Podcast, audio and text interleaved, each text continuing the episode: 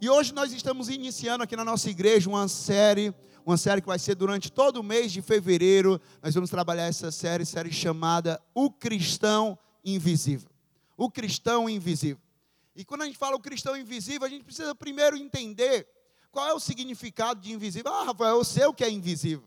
É aquilo que a gente não vê. Certo? O dicionário diz sobre invisível que invisível é aquele que não se vê, aquele que se esconde ou aquele que não quer ser visto. Quando nós estamos invisíveis a algo, é porque nós não queremos ser vistos, porque nós queremos nos, nos esconder, ou porque as pessoas não conseguem nos ver, porque não podem nos ver.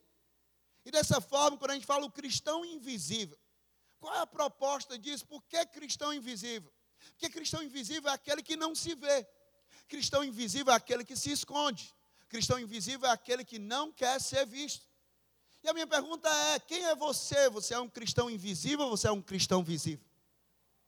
Quem é você? Porque não, pastor, eu sou um cristão visível, está me vendo aqui não na igreja. É, gente, mas é muito fácil ser um cristão visível aqui dentro da igreja. Eu quero ver você ser esse cristão fora da igreja. É muito fácil ser aqui dentro, quando a gente está todo mundo com a mão levantada, adorando, quando a gente está aqui servindo, e isso tem que ser aqui.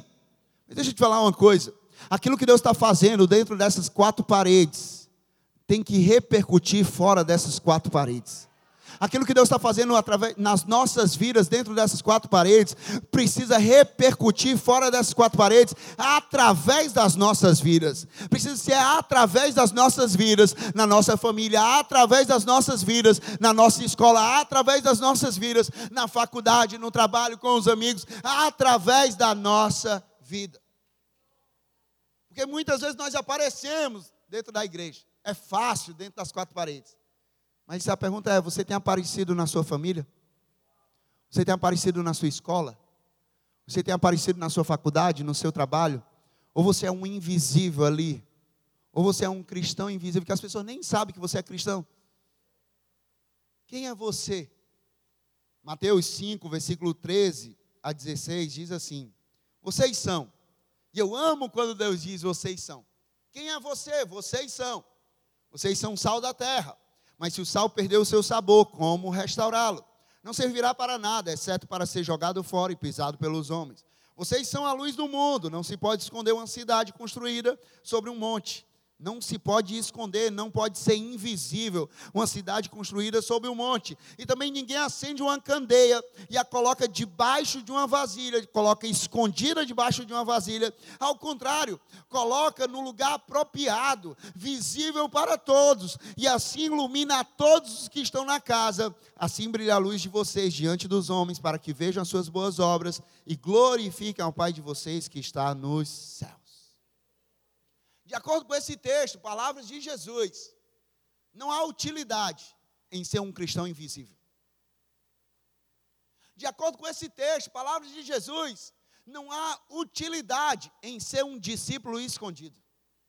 Se nós temos sido cristãos invisíveis, se nós temos sido discípulos escondidos, não há utilidade nisso.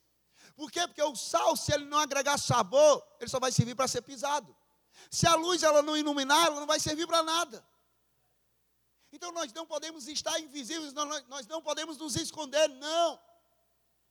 Gente, Jesus é a luz do mundo. E nós apontamos, ou deveríamos apontar, o caminho para Ele através das nossas vidas, das nossas palavras, das nossas atitudes. A minha pergunta é: onde você está? Onde você está durante o teu dia? Onde você passa? A tua vida tem apontado para Jesus? As pessoas têm visto Jesus na tua vida. As pessoas têm se aproximado de Jesus através da tua vida. Porque, gente, se nós falharmos em ajudar os outros, as outras pessoas a conhecer Jesus, o mundo permanecerá na escuridão. Ah, não, mas o mundo está na escuridão, certo? Mas o que é que você tem feito para levar a luz para esse mundo? Ah, não, a minha escola está na escuridão. O que é que você tem feito para levar a luz para a tua escola?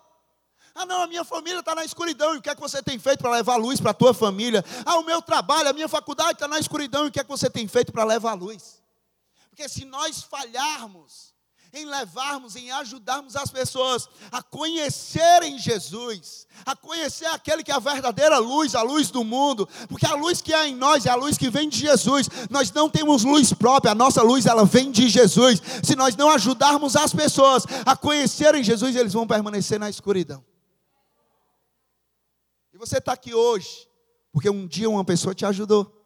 Você está aqui hoje porque um dia uma pessoa te convidou. Você está aqui hoje porque um dia uma pessoa te recebeu na igreja. Você está aqui hoje porque um dia uma pessoa te envolveu num GC. Você está aqui hoje por causa disso. E a minha pergunta é: o que é que você tem feito por outras pessoas? O que é que você tem feito para ajudar outras pessoas a conhecerem Jesus e sair do meio da escuridão? Para ajudar em relação a isso, a esse entendimento, eu vou falar aqui, responder três perguntas que geralmente nós nos fazemos. Em algum período, período da nossa jornada, nós nos fazemos essas perguntas. E talvez você esteja fazendo essa pergunta agora. E Deus vai te responder por meio dessa palavra, porque a palavra não é minha, a palavra é dele. A primeira pergunta é: quem Deus diz que eu sou? Quem Deus diz que eu sou? Porque aqui, gente, não se trata do que os outros estão dizendo sobre quem você é. Aqui não se trata do que uma rede social está dizendo sobre quem você é. Aqui se trata de quem Deus diz que você é. Quem Deus diz que você é, qual é a tua identidade, quem Deus diz a tua identidade. Salmo 139, versículo 14, diz assim: Eu te louvo, porque me fizeste, diga assim, me fizeste, de modo especial e admirável. Tuas obras são maravilhosas, digo isso com convicção. Eu não sei o que é que você pensa da tua vida, se você é obra do acaso, se você foi obra do acidente, que não, eu nasci nessa família, Deus errou com a minha vida, Deus errou em me colocar nessa família. Não, meu amigo, deixa eu te falar. Deus ele te fez, não de qualquer jeito. Deus não errou quando te fez. Deus não sofreu um acidente quando te fez. Não, ele te fez de um modo especial, de um modo admirável. Você é obra-prima de Deus, tudo aquilo que Deus fez, ele dizia isso é bom. E quando Deus ele te fez, ele disse: "E isso é muito muito bom, porque porque você foi criado por Deus de um jeito especial e admirável. Você é obra-prima de Deus. Você não é qualquer coisa, você é obra-prima de Deus. Você é criação de Deus, criado de um modo especial e admirável, com uma identidade única para cumprir um propósito aqui na terra. Com uma identidade única. Você não pode comparar aquilo que é único, você não precisa se comparar com ninguém, por quê? Porque você tem uma identidade única, você tem algo único que Deus colocou dentro de você, e isso que Ele colocou dentro de você é especial, isso que Ele colocou dentro de você é admirável, isso que Ele colocou dentro de você é maravilhoso, isso que Ele colocou dentro de você.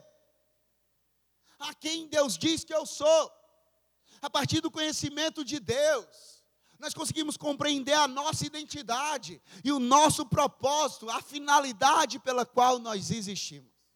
Eu amo sempre quando falo sobre isso, eu lembro da história de Pedro. Pedro, os discípulos ali junto de Jesus, Jesus pergunta: Quem os outros dizem que eu sou? Eles começam a confabular lá e dizer: Não, uns dizem que tu és Elias, outros dizem que tu és Jeremias, outros dizem que tu és, que tu és, que tu és. E aí, certo, mas e quem vocês dizem que eu sou? Eles começaram pensar ali, aí Pedro, cheio do Espírito Santo, diz: Tu és o Cristo, o Filho do Deus vivo. E aí Jesus devolve e diz: Não foi carne nem sangue que te revelou, mas o próprio Pai que está no céu. E eu digo que tu és Pedro, e sobre essa pedra edificarei a minha igreja, e as portas do inferno não prevalecerão contra a igreja. Deixa eu te falar uma coisa: Jesus ele não falou isso para qualquer um. Jesus ele falou isso para um homem que tinha um problema de ira, um homem que era irado ali em determinadas situações, ao ponto de cortar a orelha de um soldado. Jesus ele falou isso para um homem que negaria ele três três vezes, mas ainda assim Jesus disse: Ei, tu és Pedro, tu não és o erro, tu não é o passado, tu não é o teu pecado, tu não é um trauma, tu não é uma ferida, tu não é uma negação, não. Tu é Pedro, por quê? Porque tu tem uma identidade, e a tua identidade não é o teu erro, a tua identidade não é o teu passado, a tua identidade é quem eu digo que você é.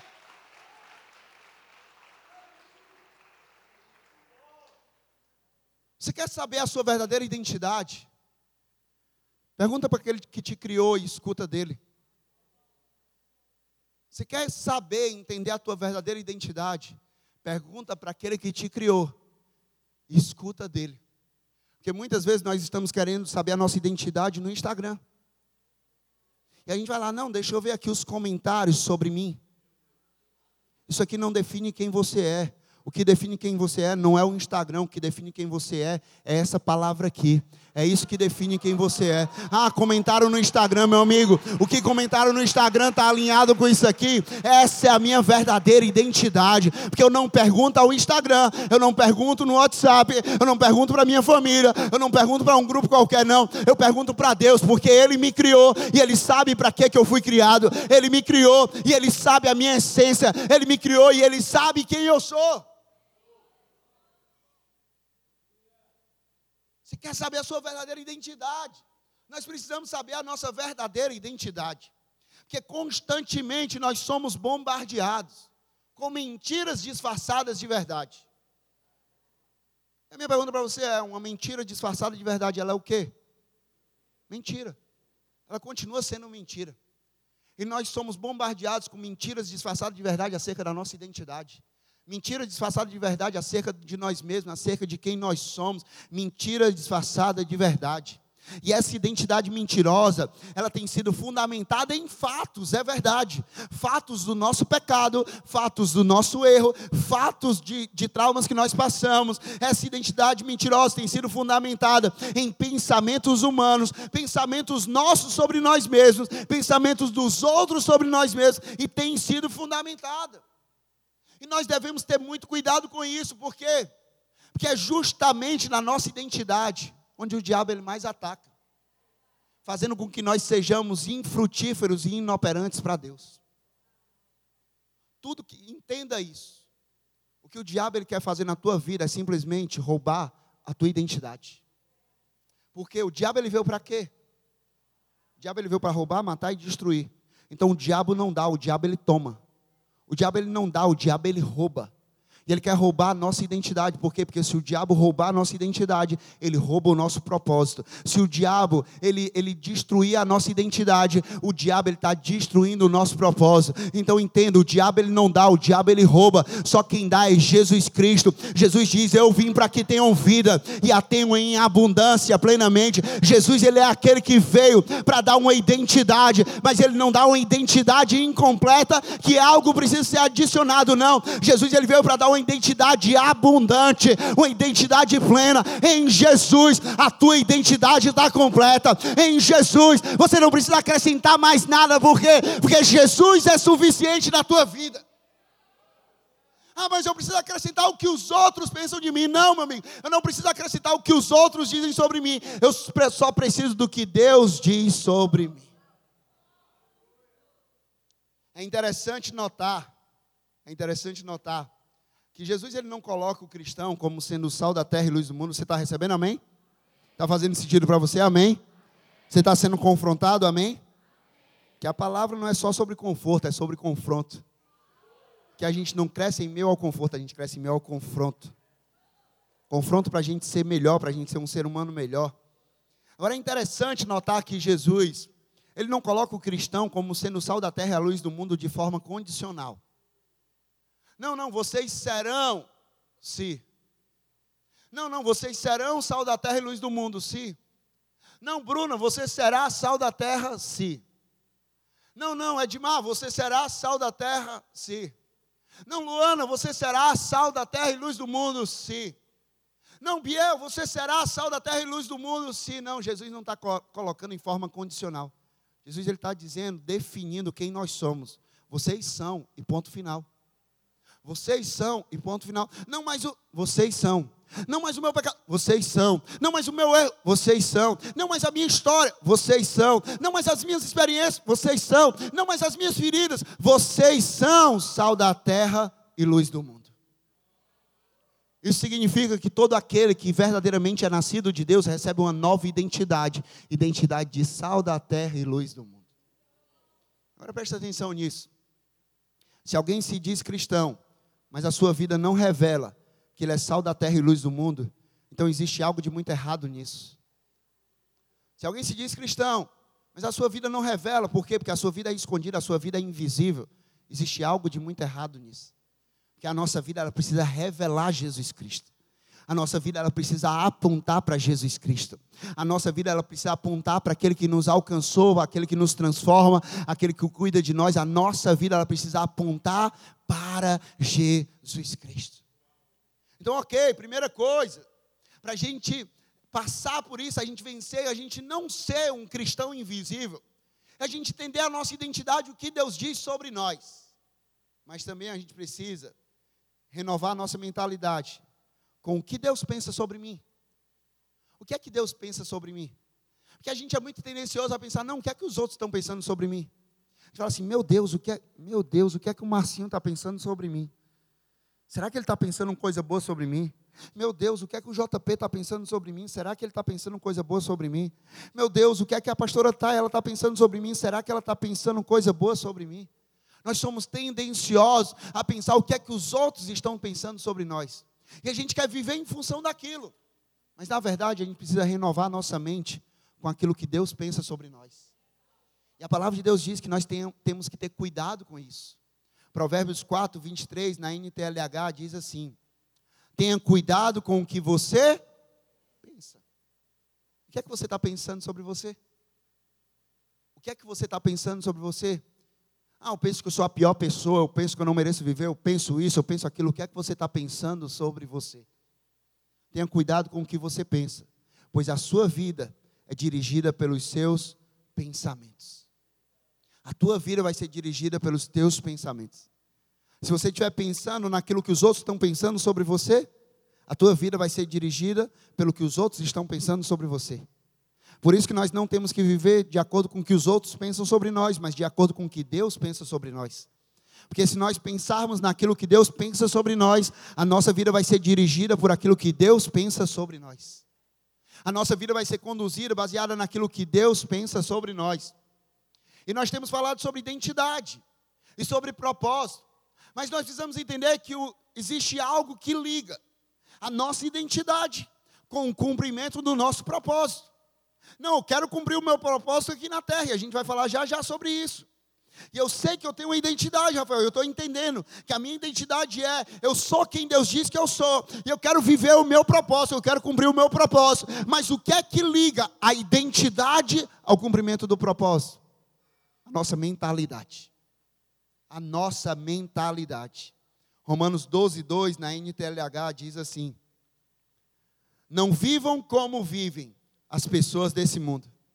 Ah, não, mas todo mundo está fazendo isso. Você não é todo mundo, não viva como vivem as pessoas desse mundo. Ah, mas as pessoas estão falando isso. Não fale assim, por quê? Porque você não é desse mundo. Não, mas as pessoas estão. Não, você não é como todo mundo, não. Você tem uma identidade, você foi criado por Deus, você tem uma identidade em Deus. Então você não vive pelo padrão desse mundo, você vive pelo padrão que vem do alto.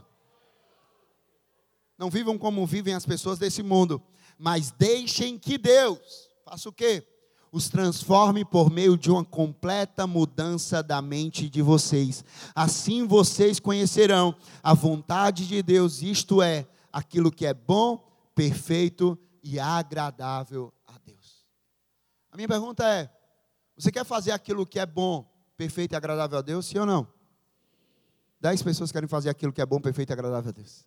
Quantos aqui querem fazer aquilo que é bom, perfeito e agradável a Deus? Nós queremos fazer aquilo que é bom, perfeito e agradável a Deus. Então, permita que a sua mente seja completamente mudada, transformada, renovada por Deus, com as coisas que são do alto e não com as coisas dessa terra, com os pensamentos dele a seu respeito. Que Isaías 55, 8 e 9 diz: Pois os meus pensamentos não são os pensamentos de vocês nem os meus, os seus caminhos são os meus caminhos, declara o Senhor. Assim como os céus são mais altos do que a terra, também os meus caminhos são mais altos do que os seus caminhos, e os meus pensamentos mais altos do que os seus pensamentos. Entenda algo. O que Deus pensa sobre você é muito maior. O que Deus pensa sobre você é muito mais alto. O que Deus pensa sobre você é muito mais. Ah, você pensou sobre você, a gente costuma. Ah, não, eu penso sobre mim isso aqui. Deus pensa muito mais sobre mim e sobre você. Por quê? Porque os pensamentos de Deus são muito maiores do que os nossos. Então, se nós queremos viver a nossa verdadeira identidade, nós precisamos renovar nossa mente com aquilo que Deus pensa sobre nós. O que é que Deus pensa sobre mim e sobre você? Colossenses 3, 2 diz: mantenha um pensamento nas coisas do e não nas coisas terrenas. Aqui ele está dizendo: mantenha os pensamentos nas coisas do alto, naquilo que é eterno e não naquilo que é passageiro. Mas nós também podemos trazer para isso daqui que nós, nós estamos falando hoje. Mantenha o seu pensamento no pensamento que vem do alto e não no pensamento que vem da terra. Mantenha o seu pensamento naquilo que Deus pensa sobre você e não naquilo que as pessoas pensam sobre você não naquilo que as pessoas do teu colégio, da tua faculdade, do teu trabalho, as pessoas, os teus amigos pensam sobre você, não. Mantenha o teu pensamento naquilo que Deus diz na sua palavra sobre você e não naquilo que você, os outros ou até mesmo o diabo dizem sobre você. Deixe que Deus faça uma completa mudança na sua mente em relação a quem você é, a tua identidade. Deixe que Deus faça uma completa mudança na tua mente em relação ao teu propósito para o qual você foi criado. Deixe que Deus faça uma completa mudança. Aí no teu lugar, baixa tua cabeça, fecha os teus olhos. Deixa eu orar por você por, por algo específico. Coloca a mão na tua cabeça, coloca a mão na tua mente. Deus, em nome de Jesus, Pai, eu oro, Pai, agora, Pai por uma renovação completa da nossa mente, Pai. Uma renovação com a identidade que vem do alto, Pai e uma renovação, Pai, com um propósito que foi liberado pelo alto, Pai. Nós não vamos viver qualquer identidade, nós vamos viver a identidade que vem do alto, nós não vamos viver qualquer propósito, nós vamos viver o propósito liberado pelo alto. E Deus, eu oro, Pai, por cada vida aqui, Pai. Eu oro, Pai, usando as armas espirituais, Pai. Pai, a nossa luta não é contra carne nem sangue, mas a nossa luta é espiritual. Então, Deus, eu oro, Pai, pelo capacete da salvação, Pai, blindando cada mente hoje aqui, cada pensamento hoje aqui, vai nos protegendo, vai nos guardando e nos livrando, vai, de toda seta do maligno, vai, todo pensamento contrário à tua palavra, vai, que o diabo tem tentado lançar sobre a nossa mente, nós repreendemos hoje pelo poder que há no nome de Jesus e nós declaramos essa mente cativa e obediente à tua palavra, Deus. Eu oro por isso, pelo poder que há no nome de Jesus Cristo e quem crê diz. Terceira pergunta que nós precisamos responder. Primeira, o que Deus diz sobre mim? O que Deus diz sobre você? Segunda, o que é que Deus pensa sobre nós? E terceiro, por que é que eu estou aqui na terra? Por que é que eu estou aqui? Às vezes a gente pensa assim, não, mas sério, por que, é que eu estou aqui na terra? Você não está aqui somente para se formar em um curso. Você não está aqui simplesmente para trabalhar, você não está aqui simplesmente para ganhar dinheiro, você não está aqui simplesmente para jogar bola, você não está aqui para isso, não, você está aqui por algo muito maior, você está aqui por um propósito muito maior. Você foi criado por Deus de propósito e para um propósito muito maior. A gente está falando sobre ser sal da terra e ser luz do mundo. Então, se nós somos sal da terra e luz do mundo, nós vamos agir e viver como sal da terra e luz do mundo. E é interessante quando a gente fala sobre isso, Comparando com os dias de hoje, nenhuma casa ela tem luzes elétricas no chão. Sim ou não? Você pode até colocar uma luz ali, mas ela é mais decorativa. Porque quando você quer iluminar um ambiente, você coloca a luz aonde? Você coloca em cima, você coloca no teto onde possa iluminar todo o ambiente, onde possa iluminar toda a casa, onde possa iluminar todo aquele cômodo. Por quê? Porque cada luz é colocada aí estrategicamente para dar o máximo de luz à maior parte da casa. Da mesma forma, as nossas vidas, elas não devem ficar invisíveis ou escondidas. Na verdade, elas devem iluminar todos à nossa volta. A nossa vida, nós não podemos ser cristãos invisíveis, nos escondendo, não querendo ser visto. Não, não, eu estou lá no meu colégio, não, e eu vou aqui, eu estou na minha escola, eu vou ficar aqui no meu cantinho. Eu não quero ser visto por ninguém, eu quero ser invisível aqui na minha escola. Não quero ser invisível aqui na minha família. Não quero ser invisível aqui no meu trabalho, na minha faculdade. Eu quero ser invisível com os meus amigos. Não, Deus não te fez para você ser invisível. Deus te fez sal e da terra e luz do mundo, para que as pessoas vejam você, porque Mateus 5,16, assim brilha a luz de vocês diante dos homens, para que vejam veja as suas boas obras e glorifique ao Pai que está nos céus. Pois se você está se escondendo na tua escola, para de se esconder. Se você está se escondendo na tua família, para de se esconder. Se você está se escondendo no teu trabalho, na tua faculdade, com teus amigos, para de se esconder, porque você não foi feito para ficar escondido, você foi feito para brilhar a luz de Jesus. Porque quando o cristão se move a agir e fazer a diferença na sociedade, a luz de Deus vai brilhar através das nossas vidas.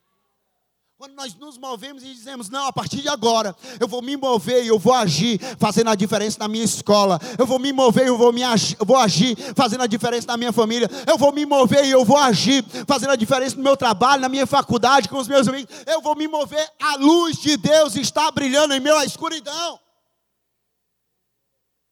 É isso que nós precisamos fazer. Quando nós saímos para o mundo e para, para a nossa vida cotidiana, e nós fazemos boas obras, nós estamos trazendo a luz de Jesus para iluminar o mundo ao nosso redor. Nesse texto de Mateus 5, 13 a 16, Jesus ele mostra duas características que Deus ele espera de cada um de nós. Duas características que Deus espera de cada um, que é sal da terra e luz do mundo. Primeiro, o sal ele adiciona sabor e a luz ela traz visão. O sal ele adiciona sabor, ou seja, aonde você está, você está ali para adicionar sabor.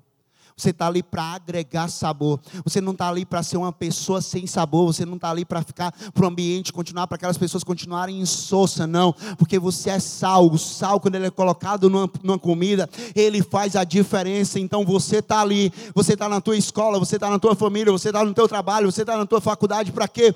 Para agregar sabor à vida daquelas pessoas. E você está ali também para quê? Para trazer a luz, a luz que traz visão. Que traz visão para as pessoas. Porque eu não sei você, mas quando nós estamos em um quarto escuro, em um ambiente escuro, e a gente está ali passando, a gente passa naquele ambiente escuro, a gente pisa em algo, a gente sente algo, a gente já começa a pensar, a deduzir assim: meu Deus, o que é que eu estou pisando aqui? O que é que é isso aqui? Será que é uma barata? Será que é um rato? Será que é uma cobra? Será que é um lobo? Será que é um leão? O que é que é isso aqui? E aí, se for lá em casa, eu estou pisando, pode até ser um leão, mas na verdade é o leão de brinquedinho da Zara. É uma zebra de brinquedinho dos dedos da Zara.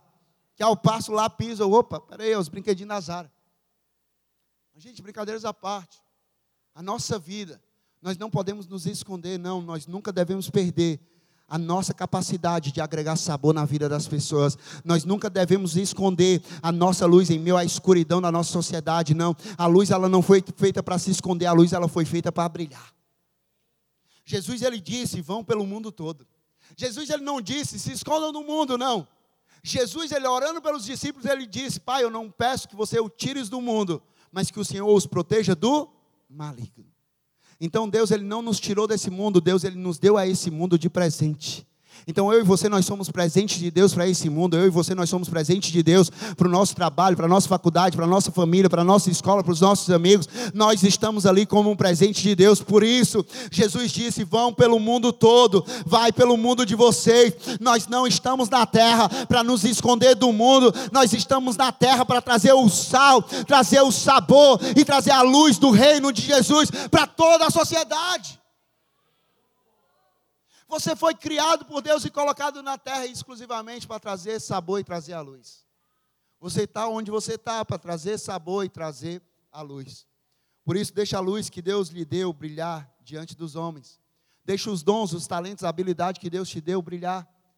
Deixa a sua luz brilhar na tua faculdade, na tua escola, no teu trabalho, na tua família. Deixa a tua luz brilhar onde você estiver na comunidade. Deixa a tua luz brilhar sobre tudo que você colocar as tuas mãos e os teus pés. Deixa a luz de Deus brilhar através de você. Assim brilha a luz de vocês diante dos homens para que vejam as suas boas obras. E às vezes a gente pode olhar para as nossas boas obras e achar que as nossas boas obras são tão pequenas. O olhar humano a gente olha e fala assim: não, mas isso é tão pequeno. Não, mas isso é tão pouco. Aquilo ali aos nossos olhos pode parecer algo tão pouco, algo pequeno. Mas as nossas boas obras que parecem pequenas, elas vão gerar um grande impacto na vida e na eternidade das pessoas. Deus usa, Deus escolhe fazer através dessas, dessas boas obras, boas obras pequenas, boas obras pequenas, o que? Não, estou fazendo aqui, eu não estou fazendo só isso, eu não estou fazendo só recebendo pessoas, eu não estou apenas acolhendo pessoas, não, eu estou trabalhando com Deus para mudar a eternidade das pessoas. Eu não estou fazendo só isso na minha escola, eu não estou fazendo só isso na minha família, eu não estou fazendo só isso na minha faculdade, no meu trabalho, não. Eu estou trabalhando com Deus para mudar a vida e a eternidade das pessoas. Ser cristão, ser esse cristão que não é invisível, significa, significa estar disponível e acessível onde quer que Deus tenha nos posicionado disponível e acessível para quê? Para amar o próximo. Disponível e acessível para quê? Para amar o próximo. Ah, pastor, mas eu não sei se ele merece, ame, porque quem define quem merece não é você, quem define quem merece é Deus. Nenhum de nós éramos merecedores, mas ele nos fez merecedores da sua graça, porque Deus tanto amou o mundo, ele deu seu filho unigênito. Se Deus ele não selecionou, porque que eu e você nós vamos selecionar? Você foi criado para amar. Você nasceu para amar, você existe para amar, você vive para amar, você foi chamado para amar. O seu propósito é amar, porque essa é uma das verdades fundamentais do evangelho. Por quê? Porque Deus ele é amor. 1 João 4:8 diz: "Quem não ama não conhece a Deus, porque Deus ele é amor".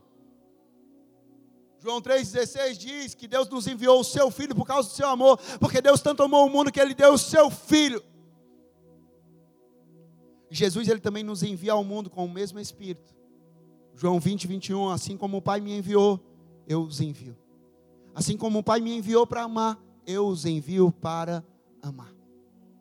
Se nós queremos representar bem o nosso Pai, nós devemos amar. Se nós queremos representar muito bem Jesus Cristo, nós devemos amar. Se nós queremos representar, nós não podemos nos esconder, nós não podemos ser invisíveis, nós precisamos amar. João 13, 35 diz: Com isso todos saberão que vocês são meus discípulos como é que as pessoas vão saber que eu sou discípulo de Jesus? É por pregar muito, é por orar muito, é por eu vestir uma camisa, discípulo de Jesus? Não. As pessoas vão saber que nós somos discípulos de Jesus se nós amarmos uns aos outros. Agora, antes de saber amar, você precisa saber que você é amado. Antes de saber amar as pessoas, você precisa saber que você é amado por Deus que a nossa capacidade de amar o mundo à nossa volta depende inteiramente do nosso entendimento de que nós somos amados pelo Pai. Porque 1 João 4,19 diz: Nós amamos, porque Ele nos amou primeiro. Nós amamos, mas porque Ele nos amou primeiro. É assim que funciona. Você só pode dar daquilo que você tem. Você só pode dar daquilo que você é cheio. Por isso eu quero que aí no teu lugar, de cabeça baixa e olhos fechados, você comece a entender e receber no teu coração o quanto você é amado. O quanto você é amado. Você comece a declarar aí no teu lugar que ele te ama. Ele não te ama apenas se ele te ama apesar de ele te ama apesar dos teus erros, Ele te ama apesar do teu passado, Ele te ama apesar da tua história, Ele te ama. Então aí no teu lugar de olhos fechados e cabeça baixa, deixa essa canção entrar no teu coração. Deixa, deixa essa canção preencher o teu coração, a tua mente, a tua vida como um todo. Ele me ama, Ele me ama, Ele me ama.